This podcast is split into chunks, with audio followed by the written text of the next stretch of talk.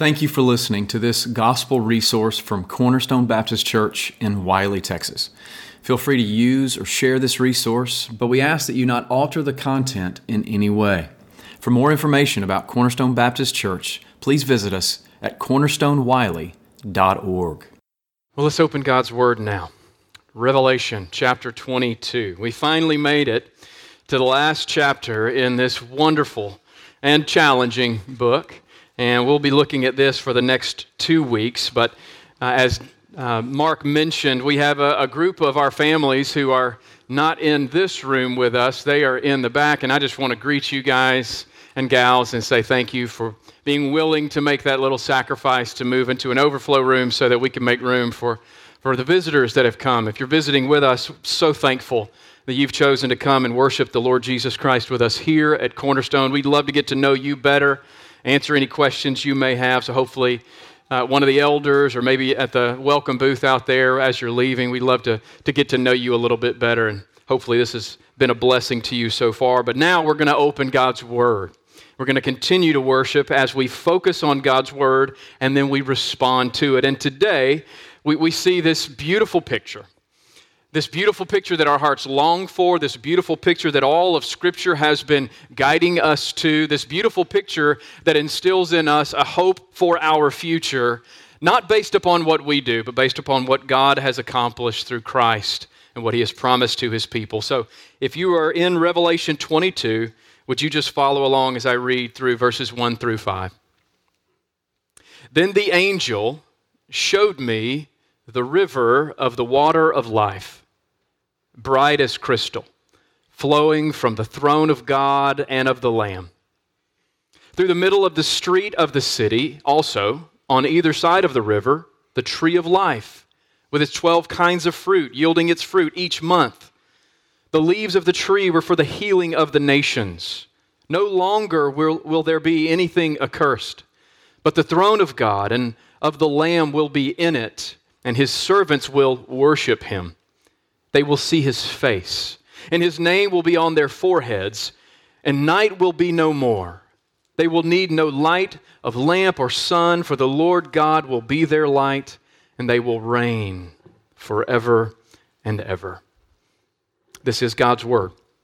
Would you pray with me before we study it together? Father, I do thank you for your word. I thank you for this opportunity to study it together, to learn from it, to see this vision that John was allowed to see demonstrated and portrayed before us. And Lord, I pray that you would open our hearts and our minds to receive your word, and that you would open our hands and make us ready to respond to it in a faithful way. And, and I truly believe that this is, this is one of those passages where our, our goal in response is, is simply to behold. The rest of the chapter is going to tell us some things that we must do in response to this revelation, but today, would you let us just behold this glorious promise and let it fill in our hearts this hope about the future that you have planned and purchased for your people? Would you allow us to grow in our joy and allow us to long for the day so that we can say, like John tells us toward the end of this chapter, chapter Come, Lord Jesus. So accomplish your purpose through the preaching of your word to uh, edify your saints, to convict the lost, and to accomplish your purpose. I pray in Jesus' name. Amen. Amen. Thank you. That's a helpful thing. So we finally reach this final chapter, and it's not just the final chapter in the book of the Revelation, it's the final chapter in the Bible. Here in Revelation 22, God brings his story to a close with the promise that the future is incredibly bright for his people. This old world of darkness and sin and sorrow and pain is going to pass away, and a new world awaits us. And it reminds me, uh, Jeff, uh, it took me a couple of weeks to get back to this, but it actually reminded me of a Lord of the Rings reference. There's, you may not know the story, probably you do, whether you've read the books or watched the movie, but it reminds me of Sam Gamgee, who I think is the real hero of the story. Sam Gamgee at the end of The Return of the King when he wakes up after everything has seemingly come apart. And there's this quote that he has. He's, he's talking to Gandalf, and He's just woken up and he lays back and he stares with open mouth. And this is a quote from the book, and it says, For a moment he was bewildered, but there was great joy that came. And he could not answer, but at last he finally gasped, Gandalf, I thought you were dead. But then I thought I was dead myself. And here's the quote Is everything sad going to come untrue? What's happened to the world, he says. Now, if you know the story, you know this. Sam was not necessarily the main character, but he was a key figure. Sam left his home to follow his master, to go and to try to destroy a great evil from Middle Earth. He, he saw amazing things along the way. His real goal was to see the elves, but he saw a lot more than just that. But not only did he see some amazing things, he saw some terrible things. He saw Gandalf fall into darkness. He, he passed sleepless nights wondering if Gollum was going to turn on his master. He, he followed his master into the very heart of darkness, to the mountain of fire, and he watched as Frodo tried to destroy the ring but failed. No spoilers here. He felt the heat of the volcano, and then he lay down beside his master to welcome death. But then he wakes up later on in another place, and he learned that everything in the world that he thought was going to happen, everything had changed. Gandalf was alive, and, and so was he. The ring was no more. All of his friends were safe. And the only thing he could think to ask was, Is everything sad going to come untrue? You see, all of us have a, a longing in our hearts a deep longing for the sad things in life to come untrue. We have that ache in our hearts, that hope that our sadness will be turned upside down, that our hurts will be completely relieved, that we will be reunited with those loved ones that we've lost, those friends that have gone on before us. We have this longing that our broken lives will be put back together. We long for the good guys to win, right? For the dawn to chase away the darkness and for all the wrongs in the world to be made right.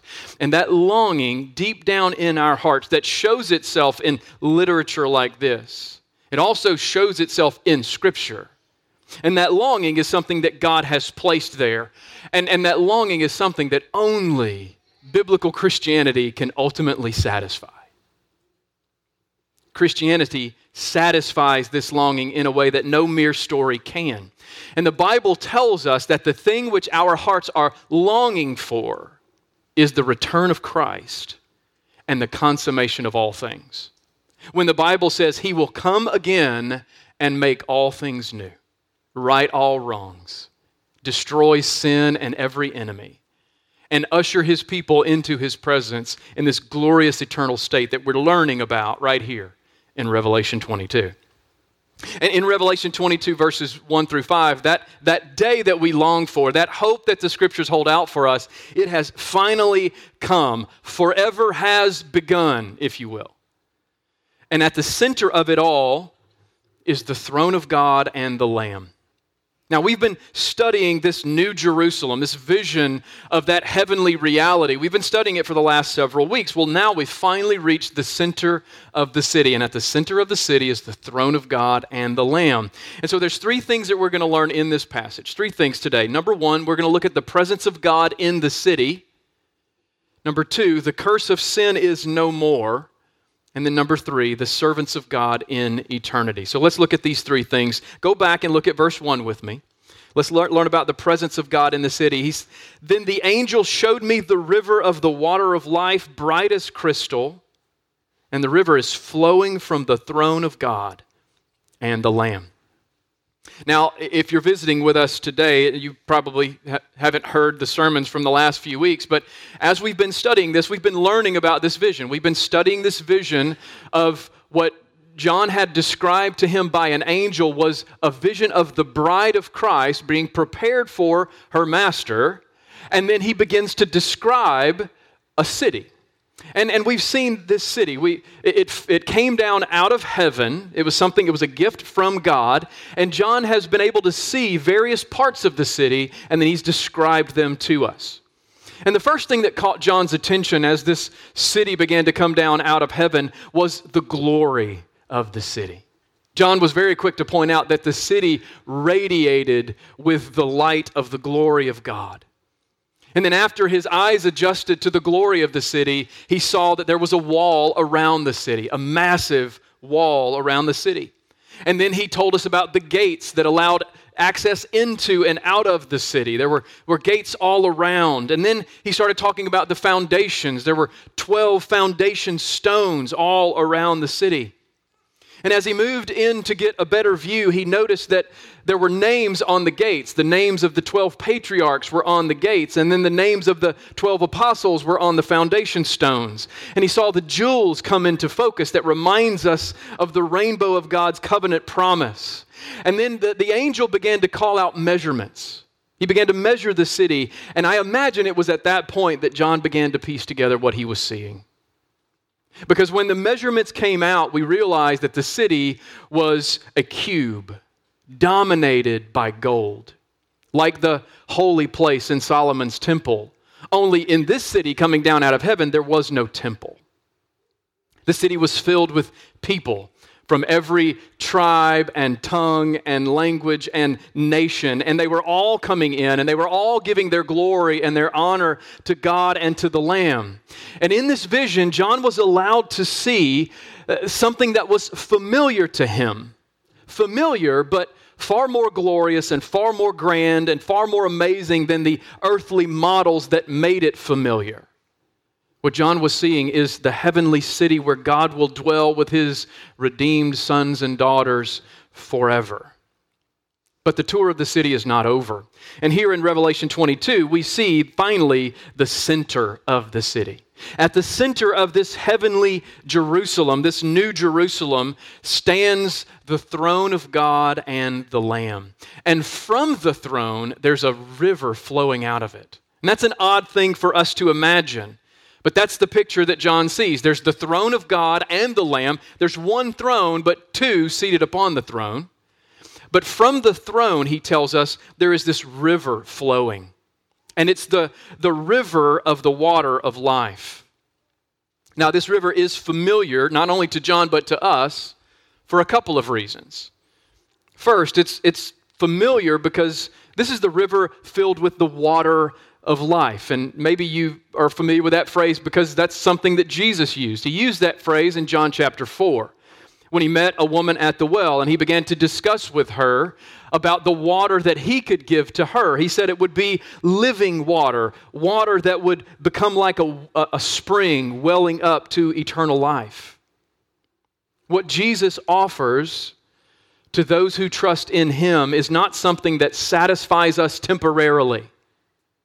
Jesus is not offering to us some magical drink or some mystical drink that will help us to feel happy for a little while until we get bored and turn our attention to something else.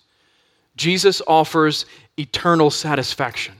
Jesus offers full atonement, full forgiveness of sins, full reconciliation to God. He offers eternal life. And that's what this river represents the eternal life that flows from God to all those who receive Christ by faith.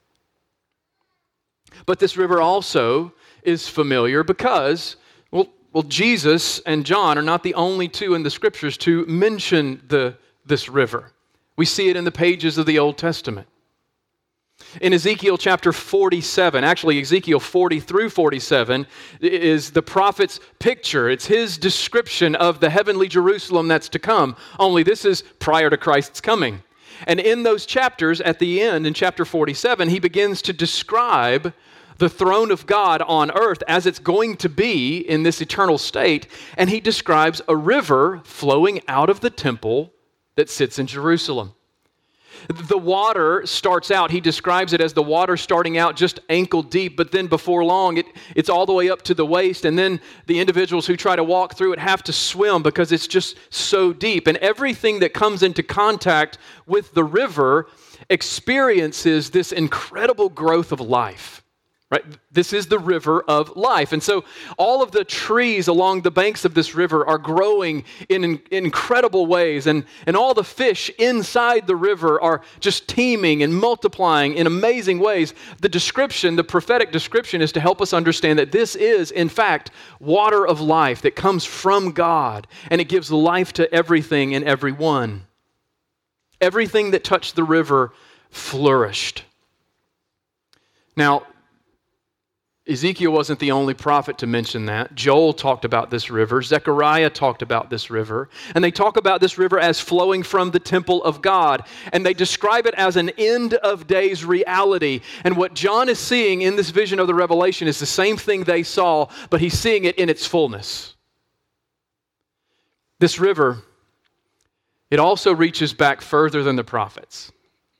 This river reaches all the way back to the garden all the way back to Genesis 2, where there was a river that flowed out of the Garden of Eden and it, it sustained and gave life to everything in the garden. So I hope you get a picture here. What John is seeing at the end of the revelation is something that we've seen throughout Scripture. It's something that we saw in the very beginning. And what John is showing us is the completion of it, the full satisfaction of it. The end of all of these visions are coming to fruition there.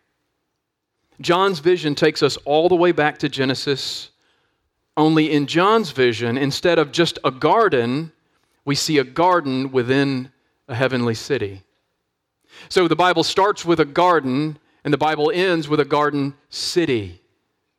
And that helps us understand something. There's something familiar here. In the end, the picture that we have is that God is going to make eternity reflect the primeval garden from the beginning where everything was pristine, where there was no sin, where there was no darkness, where there were no enemies, where there was no brokenness or corruption and no separation, but access to God forever. That's the picture, at least in part. This river that flows from the throne through the city represents eternal life, the eternal life that comes from God. God is the source of eternal life. And everything within the city, everything within the golden cube, everything within the touching of the river is experiencing that eternal life that God promises and gives. That's the picture, that's the point. God is the source of life. And it's through him that we have joy and gladness because we drink from this city. I mean, from the river that flows through the city. Uh, the psalmist also mentions this river in Psalm 46. He says, There is a river whose streams make glad the city of God, the holy habitation of the Most High. God is in the midst of her. She shall not be moved. God will help her when morning dawns. The psalmist talks about this river flowing from God's throne, but he doesn't describe the people of God being around. Well, John describes the people of God. That's us, by the way being able to have access to the river, to the city. And the fact that this river flows from the throne of God and the Lamb lets us know that John has reached the point in the city where God is actually present. This is the center of the city. This is the very centermost place. And there's only one throne, like I mentioned earlier, and both the Father and the Son are seated upon the throne, and that shows us the unity of God. But there's also something that Jeff mentioned a few weeks ago. I'm going to bring it back up. I'm not going to go too far with it, but there is good evidence in all of those passages I've mentioned, going all the way back to Genesis and through the prophets and here, and even what Jesus says to the woman at the well in John 4. There is good evidence to suggest that the river of life is symbolic of the Holy Spirit. The Holy Spirit proceeds out from the Father and the Son, and everything that the Holy Spirit touches, life, eternal life, erupts from it. And so, what we're seeing at the center of this heavenly Jerusalem is we're seeing our triune God put on full display, accomplishing all of it, His purposes. And we, as the people of God, are with Him. Heaven is not heaven unless God is there. And the glory that we will enjoy in that heavenly reality is that we will have access to Him forever. Now, notice in the text, look at verse 2. That's just verse 1. So let's look at verse 2. The angel showed me the river of the water of life, bright as crystal, flowing from the throne of God and the Lamb through the middle of the street of the city, also on either side of the river, the tree of life with its 12 kinds of fruit, yielding its fruit in each month. Even the leaves of the tree were for the healing of the nations. So not only do we see the river of life, but the focal point now shifts to the tree of life. And the tree of life also brings to mind the Garden of Eden. By the way, if you haven't figured this out, this is going to continue to be a theme. What we're seeing is we're, we're hearkening back to that Garden of Eden, and John is showing us, God is showing us in this revelation that He's restored that Edenic paradise to His people. Only it's far more grand than anything that we saw in the very beginning. But the tree of life is there. And the tree of life reminds us of the Garden of Eden because, well, that was the first time that we learned that there was such a tree, right? Was in the garden. But it's, it's important to remember that the tree of life was not the only tree in the garden. And not only was the other tree, the tree of the knowledge of good and evil, there were many trees in the garden. In Genesis chapter 2, if you want to flip there, you can. If you just want to write it down in your notes and look at it later, you can do that too. But in Genesis chapter 2, starting in verse 8, we read this and the Lord God planted a garden in Eden in the east, and there he put the man whom he had formed. And this is verse 9. And out of the ground the Lord God made to spring up every tree that is pleasant to the sight and good for food.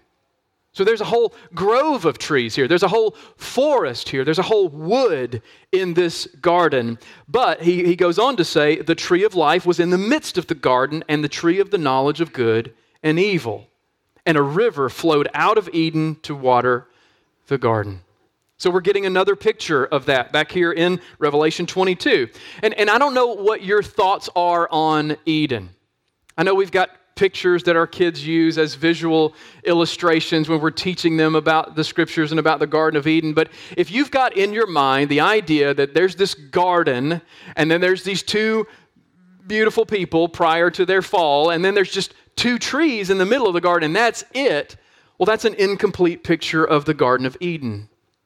The Bible tells us that a river ran through the center of the garden, and on either side were groves of trees. And that's not just what we see in the Garden of Eden in, in, Genesis 2. That's what we see in Ezekiel and Joel and Zechariah. We see this river running through the center, and rivers were important for cities because they provide life, they provide transit, they provide sustenance in the water that causes everything to grow. But even there, we saw this river running through the center of the garden, and on either side were groves of tree, every tree that is pleasant. So don't just think one big garden and two trees in the center of it. Think a, whole wood surrounding a river, and there are trees, specific trees, that are named in the midst of that. Mixed in and among all of the other trees were the tree of life and the tree of the knowledge of good and evil. All right, so that's the Old Testament picture. Now, John, as he makes his way to the center of the New Jerusalem, guess what he sees? He sees a river running through the garden that's in the midst of the city. And he sees trees on either side. And he sees access to the tree of life. John is unmistakably bringing us back to the Garden of Eden, only this time it's the garden in the midst of the city. And the river runs through the middle of the street, and on either side we see a familiar grove of trees. Now, you might read verse 2 and say, wait a minute, it just says there's one tree there. What are you talking about? A grove of trees. Well, why do I think that? Well, first of all, it says that the tree is growing on either side of the river. How could one tree grow on two sides of the river? Second, there are 12 different kinds of fruit. And, and I know it's interesting to suggest that every month a different type of fruit comes from one type of tree, but that's not necessarily what we understand here. Third, and you can't see this in your, your English Bibles because it's not there, but there's no article in front of the word tree in the Revelation. And that might suggest that we're supposed to understand tree in a collective sense. Uh, I, I, mentioned Tolkien earlier. If you are f- familiar with C.S. Lewis and the Chronicles of Narnia, you're familiar with the way that the Brits will use the term wood to describe an entire forest, aren't you? They'll use one word, wood, and it's used to describe a collection of trees. And it is perhaps the case, and many scholars will say that it is the case that this word tree is to be interpreted collectively, similar to the way that we would interpret uh, an entire forest by simply using the word wood. And then, fourth, and I think this is the most important of all, that there are other passages of Scripture that help to shape our understanding of this vision. Genesis 2 paints the picture of a river flowing through the garden, and there's trees on either side. And Ezekiel 47 does the same thing. In Ezekiel 47, I, mentioned that earlier, I'll, I'll quote it here. In verse 12, it paints the same picture as the prophet describes the future heavenly Jerusalem. Here's what he says He says, And on the banks, on both sides of the river, there will grow all kinds of trees for food their leaves will not wither, nor their fruit fail, but they will bear fresh fruit every month, because the water for them flows from the sanctuary. And their fruit will be for food, and, and their leaves for healing. Now, I hope you can see the connection that John is making to Ezekiel 47 and 12. And that's why I believe that this picture of the tree of life, which John is describing, is that it has become 12 trees that line the river at least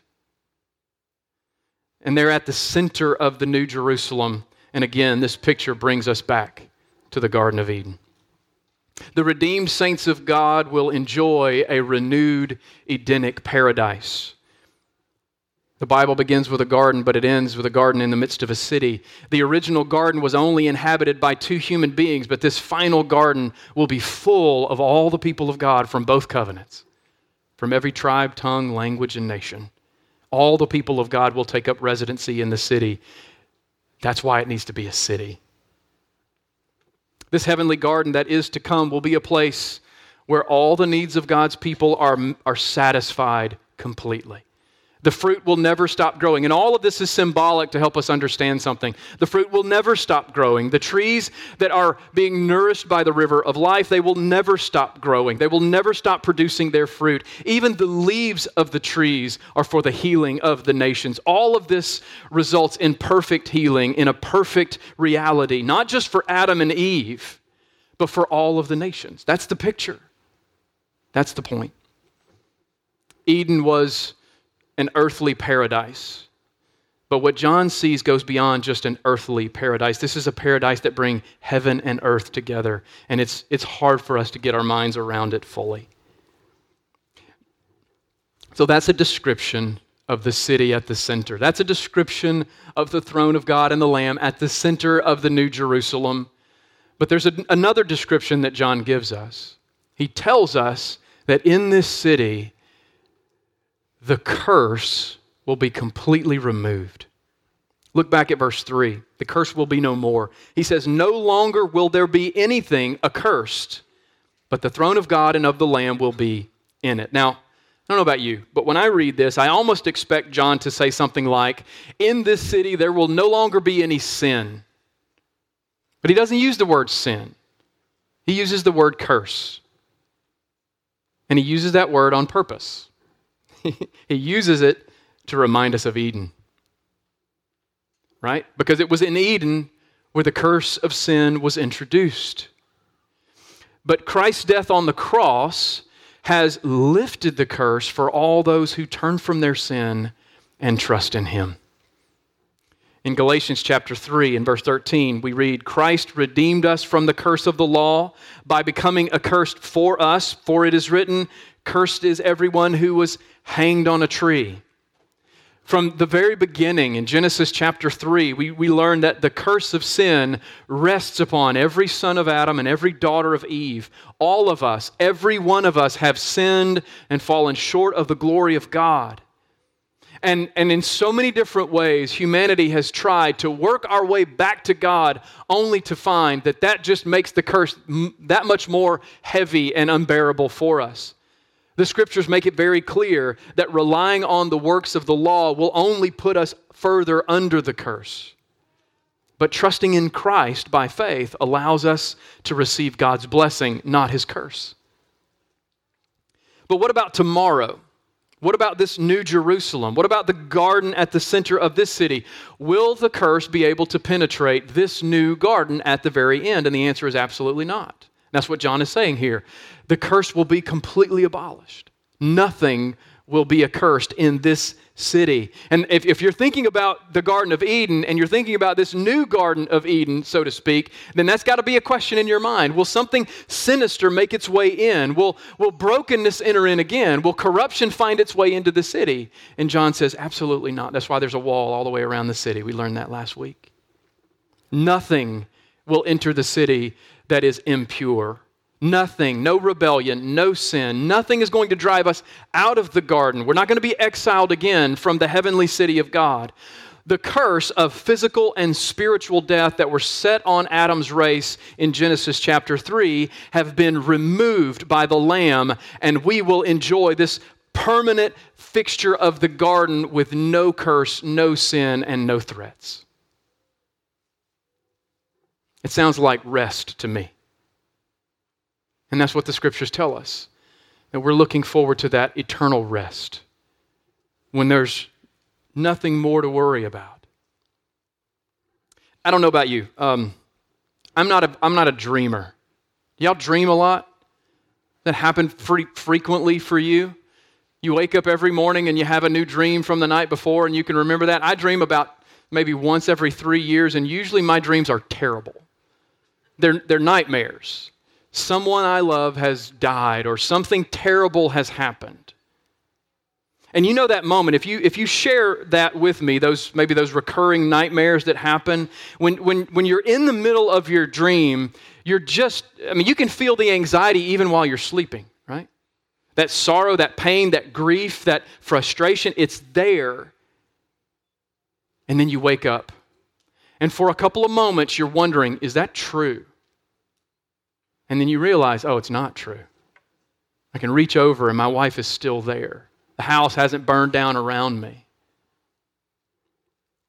That terrible nightmare is not true at all. And it, it, it requires us to wake up to realize it. And I imagine entering heaven is going to be a little bit like that. Only we're not waking up from some nightmarish dream. We're waking up from the real pain and the real sorrow and the real grief and the real loss that we experience in this life. Only we're going to wake up and we're going to realize that God has made all things new. God has restored all things. Our bodies are put back together, our families are put back together. Our relationships are restored in a way that we can't even fully imagine. And all of the sad things will truly be untrue. That's what God promises here.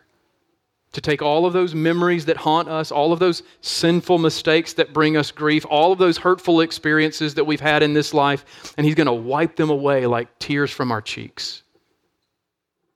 The curse of sin will be no more. Because the curse of sin is not going to dwell in the same place where the throne of God and the Lamb dwell. And he will make it so that no immorality, no transgression, no sin, no corruption will ever find its way back in to haunt us again because the one who sits on the throne is the one who rules over everything. We learned that all the way back in Revelation chapter 4 when we saw that picture of the throne of God and, and all of the universe is surrounding him. And there's a sense in which this picture is showing us that we've, inhabit, we have begun to inhabit that with God, that, that centermost place in the universe. But what that picture of the throne of God shows us is that He rules over everything. Our God triumphs over everything, every detail, every need, every hurt, everything. He is making it right. He is the center of all reality. And He's not going to allow another bad thing to creep into the garden. But what about us? Right? We, we see this picture, we see this hope, we see this vision of the presence of God, we see this reality of the curse being completely done away with, but what about us? What are we going to be doing for eternity? You ever ask yourself that question? surely you have. What are we going to be doing for eternity? Well, John doesn't give us a full picture of that, but he does give us a picture of that. Look back at verse 5. He says that the servants of God in eternity will worship him. That's at the end of verse 3. In verse 4, it tells us that we will see his face, and his name will be on our foreheads, and the night will be no more. We will need no light of lamp or sun, for the Lord will be their light, and then we will reign forever and ever. Now, I'm I'm a preacher, so I see five things there. So here's, here's what we see. Here's, here's the five things that I think we see in this. Verse. Number one, we're going to be worshiping Him. And that word worship can also be the same word for serve. We're going to worship and serve the Lord. That's what the servants of God will be doing in eternity, worshiping and serving the Lord. And I don't know exactly what that looks like. I don't know if that means that our ability to sing, and maybe those of us who don't have an ability to sing, all of a sudden we'll be able to sing with heavenly voices and we'll be able to, to do that. Or maybe those of us who always wanted to be able to teach or serve in some capacity and that we weren't able to because of some limitation or ailment, all of a sudden we will be able to, to serve the Lord and to serve each other. But there's going to be in this reality for us a, a singing and a serving and a worshiping of the Lamb and those who sit on the throne. Not only will we be worshiping him and serving, but we will also see his face, verse 4 tells us. See his face. This is no small thing. We read that phrase and we think, oh, that'll be great. I'll see him. No, no, no. You have to understand something of the biblical baggage to that phrase to understand just how significant that is. The Lord told Moses in Exodus that no man was allowed to see his face and live. God's holiness and our sin is what made that impossible. But the saints of God who have expressed our faith in Christ and experienced the hope of Christ, when we get to that place, we will be able to see him as he is. And we've been longing for this for a long time, right? We've been longing to see the face of God. How many times have you asked that in your silent prayers that God would allow you to see him? The psalmist talks about the desire for the upright to see his face. And that's a reference to the future hope that all of God's people have when we will be in his presence. John reminded us in John chapter 1 that no man has ever seen God, but the Son of God has made him known. We write songs about the face of God, the face of our Creator and Redeemer and Father and Lord. And what John is telling us here is that one of the things we're going to do in heaven is we are going to see the face of our Redeemer. And we won't be ushered out. We won't, we won't have trouble seeing it again because our sin will be removed and He longs to reveal Himself to us in that way. With our sin removed, we will be able to look on the face of God. Number three, it tells us that we will bear His name. His name will be on our foreheads. And that seems like an odd thing. What is that all about? Well, as we've been studying the Revelation, we understand that a name written across a forehead is talking about a relationship, a deep relationship of intimacy. The, the unbelievers had the name of the beast written on their forehead, and those who profess faith in Christ had the name of Christ written upon our forehead. And the whole point here is to show that we are going to have this intimate relationship with God in eternity. And that intimate fellowship is going to look like family. In other words, we are going to bear the name of our Father in heaven. We, we do something like that here. I mean, we, we give our names to our children. Sometimes we give our first name to our children. Every time we give our last name to our children, they are a reflection of us. And the picture that we have here in the Revelation is that we will have that familial, relational intimacy with the Father. We will be His sons and daughters. And then, fourthly, it says that we will behold his glory in the fact that we will see God as the light of the city. We will see the glory of God. Moses was the first to ask God, Show me your glory. You remember that passage? He had been speaking to God. He had seen the burning bush. He had, he had seen these amazing things from God, had just given him his law written by the finger of God on stone. He, he had seen all of these things. He had spoken to God, and he asked God, Show me your glory. And God said, I can't show you my glory.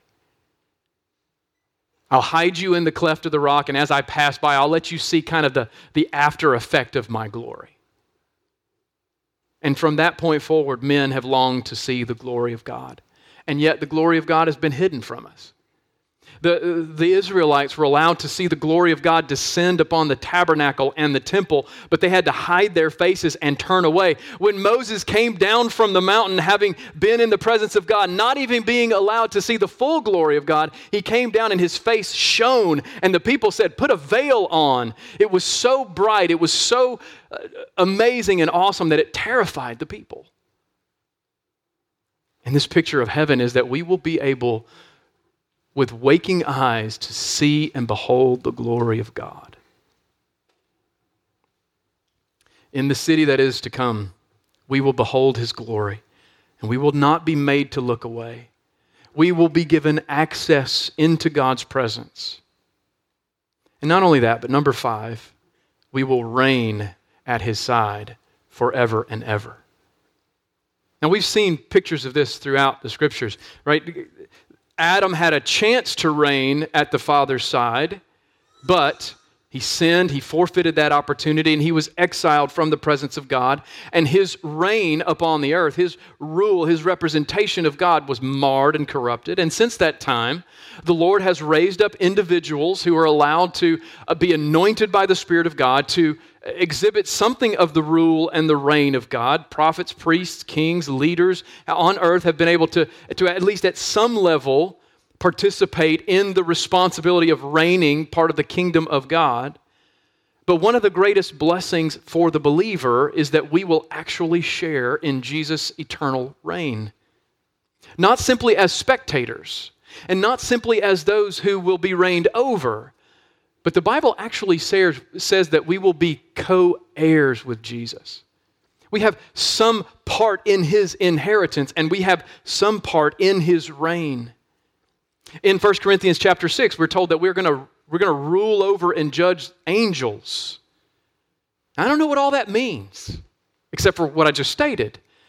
But that's one of the things that we will be doing. The kingdom of God will be something that we have a part in, the eternal state will be something where we have responsibilities and we reign at Christ's side.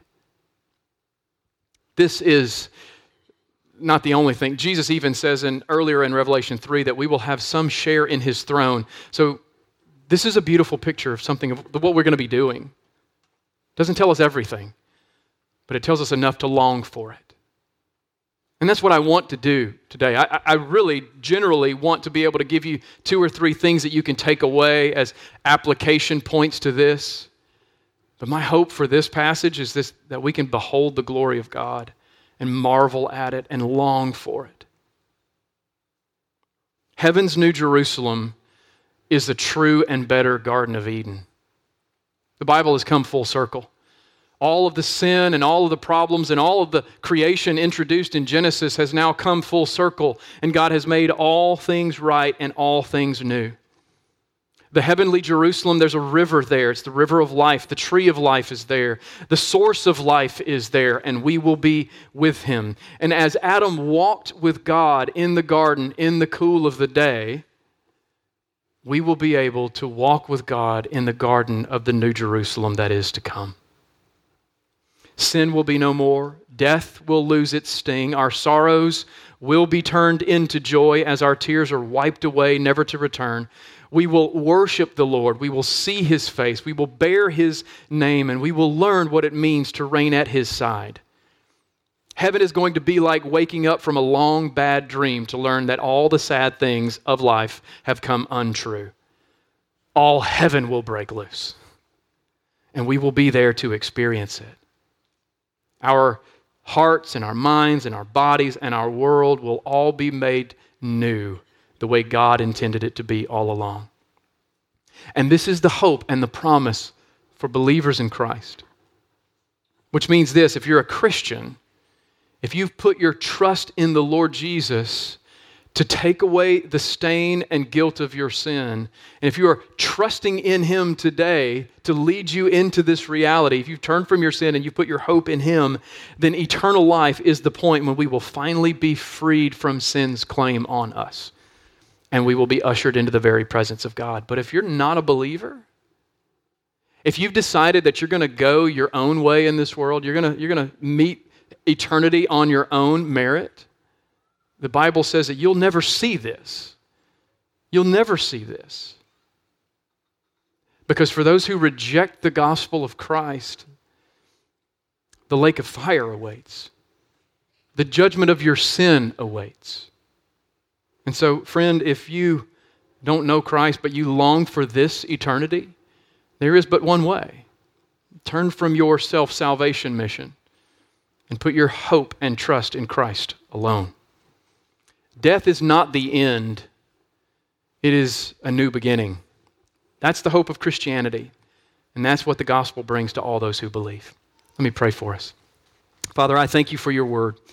I thank you for this beautiful passage, and I understand that there are so much more here than what I can describe in a sermon that lasts about 45 minutes. And so, would you help us as your people to long to gaze upon the beauty of your word and to meditate on it and to think on it and to understand it and to behold the hope and the glory and the beauty of what you've held out as a, a promise for your people? And will you allow our hearts to be filled with hope? Would you allow our lives to be a, to be a reflection of that hope because we live for you and we live to make you gl- look glorious in our lives, that we live to honor the one who saved us and has given us such a, a hope filled promise? And for those among us who don't know you, Father, I pray that you would convict them of their sin and that you would convict them of the longing, just to have that longing for this eternity and, re- and let them know in the way that only you and your Spirit can in your word that there is but one way to enter into this eternity, and that's through Christ. So accomplish your purpose, have your way with us, and receive our worship now. In Jesus' name, amen.